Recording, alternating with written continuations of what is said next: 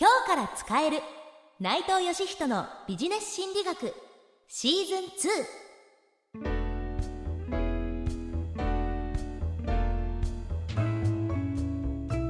2こんにちは。ナビゲーターの南雲のぞみです。このシーズンでは遊び心を持ちながら学べる心理学をテーマに今日から使ってみたくなる心理学をお伝えしていきます。そしてそんな遊び心のある心理学をそしてそんな遊び心のある心理学を教えてくれるのはこの方です。心理学者の内藤義人です。内藤先生よろしくお願いします。よろしくお願いします。では早速行ってみましょう。第3回のテーマは落ち込んでいる時の心理学です。まずはこちらのスキットをお聞きください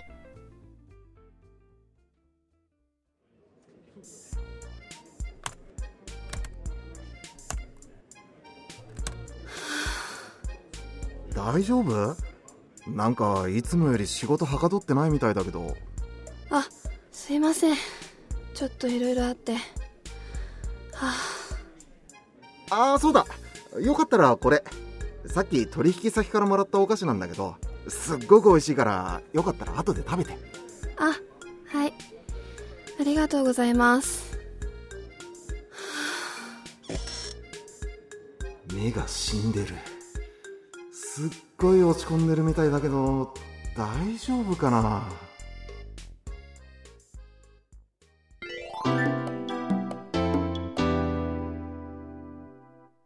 あわかります。もう何もしたくない。無理って思うことありますよね。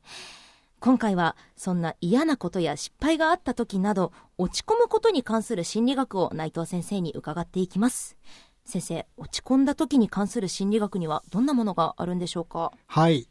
まずですね、人は落ち込むとどうなってしまうのかということに関する心理学のお話をしましょう。はいアメリカバージニア大学のデニス・プロフィットという心理学者がですね、えー人の気分を操作するために、実験的に、えーまあ、操作するために、まずアップビートの気分になってくる曲を聴かせるグループと、気分が落ち込んでしまうような、えー曲を聴かせるグループを設けまして、で、それぞれにその、まあ、楽しい気分で、で、落ち込む気分という二つのグループに設定しました。で、それからですね、そのどちらのグループにも、坂道のお写真を見せまして、さあ、この坂道の坂の角度は何度くらいだと思いますかというような質問をしてみたんですね。はいで、その結果、陽気なグループは、その坂道を19度とお予測しました。うんところが落ち込んだグループは、その同じ坂道を31度と見積もったんですね。結構変わりますねはい。ですから、陽気なグループというのは、その坂をそんなに、えー急角度の急勾配の坂とは感じなかったんです。つまり、この、もうポンポンとこう駆けあ上がっていけるような坂としか見なかったんですが、えー暗くなるような曲を聴かされて、落ち込んだ人というのは、その坂が角度が非常に高く見えてしまうと。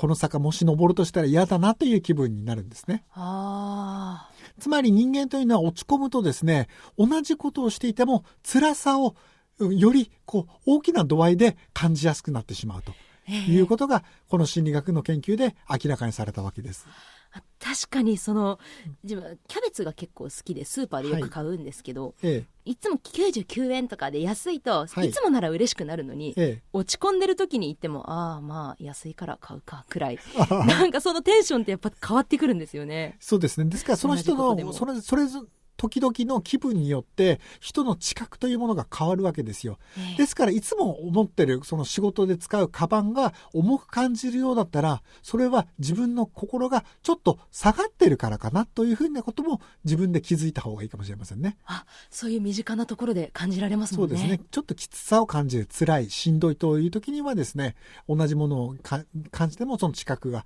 まあ、気分が落ち込んでいるんだなということをこう自分で気づいて、なるべくその気分を高めるようなことをした方がいいと思いますね。はいえー次は落ち込んだ時に人はどういう選択をするのかに関するお話をしましょう。はいドイツ、ドレスデン大学のシルビア・ノブロックという心理学者がですね、えーまず、えーインチキな心理テストを受けてもらいました。で、これをなんでインチキなのかというと、もう結果があらかじめ決められているんですね。で、半分の人には、あなたはものすごくいい人生を歩めるよというような結果をお渡しして、残りの半数にはですね、あなたの人生はろくなものではないというひどい、えー結果を伝えました。まあこれはまあ実験的な操作なんですけれども、はいで、それからですね、えービルボードのトップ30の曲の中から好きなあー曲を選んで聴いてくださいということをこう求めたんですね。その結果、えー心理テストでひどいことを言われて、落ち込んだ気分な人ほど、お陽気な曲を選んで、えー聴こうということが分かりました。つまり人間というのは落ち込んだ気分の時には陽気な曲を聴いて釣り合いを取ろうというような気分になったんですね。ええですから人間というのはその生理的に自分が落ち込んでいると帳尻を合わせるために何かこう盛り上がることを自分でも気づかない無自覚、無意識のうちにやろうとするんです。あ、確かそのストレス発散みたいなのもそれの一種なのかなってそうですね今思っ。たそうですすんでけど。ね。ですから、落ち込んだ人というのが、例えば甘いものを食べたくなるというのは、はい甘いものを食べると人間ってハッピーな気分になるので、そうすることによって無意識的に帳尻を合わせよう、バランスを取ろうというような心理が働くからかもしれませんね。あ、焼け酒、焼け食いとかはそういうところから来てるんですね。そうですね。それでは続きまして、落ち込んだ時の対処法についてお話をしましょう。はい。アメリカのシアトルパシフィック大学のサン・エリクソンという方が行った研究があります。はい。エリクソン先生は心療内科に抑うつ、あるいは不安ということで、えー通院かしている方を調査しました。で、えー抑うつ、あるいは不安を感じている人に10日間日記をつけてもらって、毎日気分を測定させてもらったわけです。で、その結果分かったことは、抑うつな人が、じゃあ10日間毎日ずっと抑うつなのかというと、そうでもなかったんです。実は日によって気分が高揚する時もあったんです。はい。ではどういう時にその日記を分析して、えー高揚したのかということを調べてみたんですが、頑張っている人たちを見た時なんですね。あえーですから、まあ、抑うつな人がずっと抑うつかというとそうではなくて、例えば一生懸命頑張って仕事をしている人、あるいはですね、えー道路工事で汗水を垂らして働いている人、あるいは職場で何か他の人に親切な人、ことをしている人、そういう人を見ると自分も気分がこうほんわりしてきて、で、えー抑うつのムードがあ、あのー改善したというような研究なんですね。確かに頑張ってる人を見ると応援したくなりますし、その頑張りを見て自分も頑張ろうって気持ちにやっぱなりますもんね。そうですね。ですからまあそういう頑張っている人というのがそんなに都合よく目にすることがないというのであれば、そういうことをテーマにした DVD などをこう探して、そういうのを見るといいかもしれませんね。そうですね。今ドラマとかそのリアリティショーとかそういうものでもありますしね。ですからそうやって頑張っている人、あるいは他に、えー親切にしている人も結構なんですが、そういう人を見ると自分の気分っていうのは良くなりますので、はい。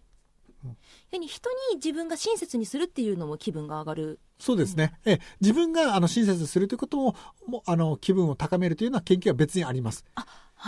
ですから自分で親切にするっていうのもなかなかその親切をする場面が見つからないじゃないですか。ええそれでまあ他に親切にしている人というのをこう目にしたら、こうあの自分の気持ちが高まりまますのでね。はい。えそういうことも利用していただきたいと思います。はい、ありがとうございます。ということで、今回も3つ、えートピックをいただきましたが、まとめてみますと、まず1つ目。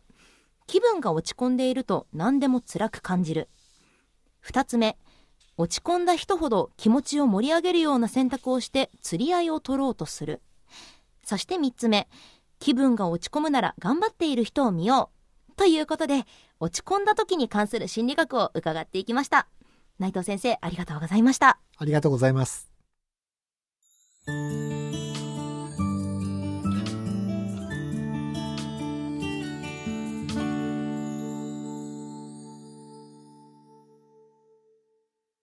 というわけで、そろそろエンディングですが、最後に思わず人に話したくなる面白い心理学コラムを紹介したいと思います。はい。今回紹介するのは、ニューヨーク大学ジャスティン・クルーガーの研究。クルーガー先生は30名の私立探偵にインタビューをさせていただきました。私立探偵の皆さんの仕事の大半はパートナーの浮気調査でした。実はですね、浮気調査においては、えーその浮気の場面を当然証拠資料として写真に撮ったりするわけですが、その写真、自分のパートナーが浮気している現場の写真をあなたが見たいですかということをですね、クライアントに聞くわけです。するとですね、なんと、92%のクライアントが、その自分のパートナーが浮気している写真を見せてくれって答えたんですね。あで、8%だけがそういう写真は見たくないと答えました。で、ちなみにですね、その写真を見た後では、クライアントの33%はすごく落ち込んだんです。ーまあ、そうですよね。で、このクルーガー先生の研究というのは、人というのは時として自分の気分が落ち込むということが分かっているような情報を自分で見てしまうということを明らかにしているわけです。うわ、それ自分もやっちゃいますね。ですから、その自分が気分が悪くなるということが分かっていれば、本当は見ない方がいいんです。ところが、そうは言っても人間というのは怖いもの見たさではないんですけれども、落ち込むということが分かっていても、その情報を見るということがあるんですね。その、まあ、エゴさって言うんですかね。ええそのいや時々やっちゃうんですけど、ええやんない方がいいって分かってるんですけど、ねええ見て、まあ嬉しいこと言ってくださる方もいれば、うんちょっと悲しくなる気持ちになることもあるので、まあ、心理学的に言うと、そういう情報には接しない方がいいんです、実は。はい。えですから、例えば僕もたくさん本を書かせていただいているので、僕に関する、例えばいろんなことを言ってくれるその読者レビューですとか、そういうものはあると思うんですよ。ところが僕はそういうものを一切目にしてません。あ、ええ、検索しないようにしています。意図的に。ええ、というのはそういうものを見ると絶対に自分が落ち込むってことはわかるので、はいええですからあえて意図的に、え見ないことによって自分が気分を落ち込むのを予防するというようなことをしております。見ない勇気も必要ですね。はい。はい、ありがとうございます。以上、心理学コラムでした。